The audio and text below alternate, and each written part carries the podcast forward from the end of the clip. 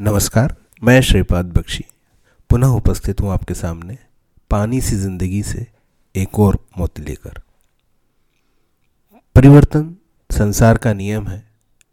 निरंतर बदलते समय के साथ साथ सभी बदलता है और इस बात को हम सभी महसूस करते हैं, आत्मसात करते हैं और सामंजस्य बिठाने के लिए प्रयासरत भी रहते हैं। खगोलीय और भौगोलिक बदलाव सदियों में आते हैं। तो ऋतुओं में बदलाव वार्षिक होते हैं। जो बदलाव प्राकृतिक हैं, उनकी भी अपनी गति है।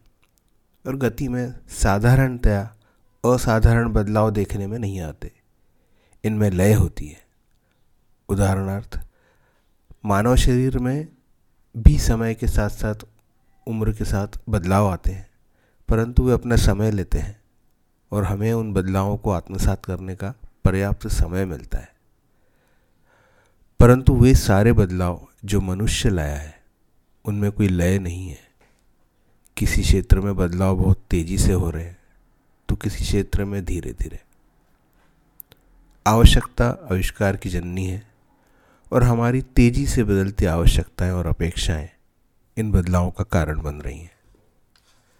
हमने अस्सी के दशक में टीवी और कंप्यूटर को अपने जीवन में प्रवेश करते देखा।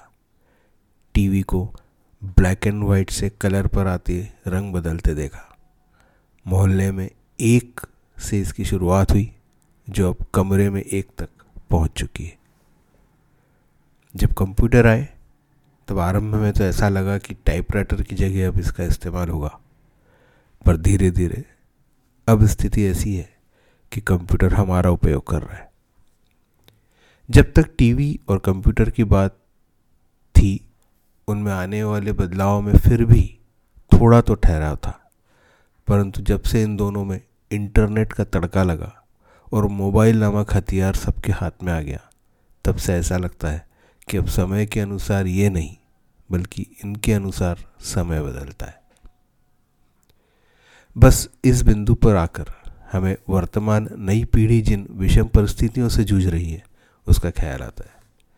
यदा कदा बड़ी सहजता से नई पीढ़ी के आचार, व्यवहार, आचरण खान पान आदतों आदि पर नकारात्मक विचार हमें पढ़ने और सुनने मिलते हैं। परंतु इन मोबाइल, इंटरनेट और अन्य संचार माध्यमों से उन पर लगातार हो रहे आक्रमण उनके लिए किसी युद्ध से कम नहीं है। आर्टिफिशियल इंटेलिजेंस का प्रयोग करते हुए उनके जीवन के प्रत्येक क्षेत्र में उन पर नज़ीर, नज़र रखी जा रही है। लगातार आक्रमण हो रहे हैं। और अधिकतर मामलों में तो वे भी इस बात से अनभिज्ञ हैं। नेट पर पढ़ाई की सामग्री देखने के लिए भी उन्हें पिज़्ज़ा का विज्ञापन देखना अनिवार्य है। पढ़ते पढ़ते भी विभिन्न विज्ञापनों के माध्यम से उनका ध्यान व्यावसायिक संस्थाओं द्वारा भटकाया जाता है। चैट जीपीटी जैसे नए प्रयोग तो उनके द्वारा स्कूल, कॉलेज में सीखे गए ज्ञान और कौशल पर ही प्रश्न चिन्ह खड़ा कर रहे हैं। अगर हमारी ज़िंदगी अभावग्रसित थी तो उनके चारों ओर अधिकता है जो भ्रमित करती है। हमारी युवा पीढ़ी में अदम्य साहस है, उत्साह है और काबिलियत भी है। वे इन सभी बदलावों पर विजय भी प्राप्त करेंगे और उन्नति भी करेंगे। पुरानी पीढ़ी उनके साथ यह युद्ध नहीं लड़ सकती, परंतु उनकी परिस्थिति को समझते हुए कम से कम व्यावहारिक, मानसिक और आत्मीय साथ अवश्य दे सकती है। जय हो नमस्कार।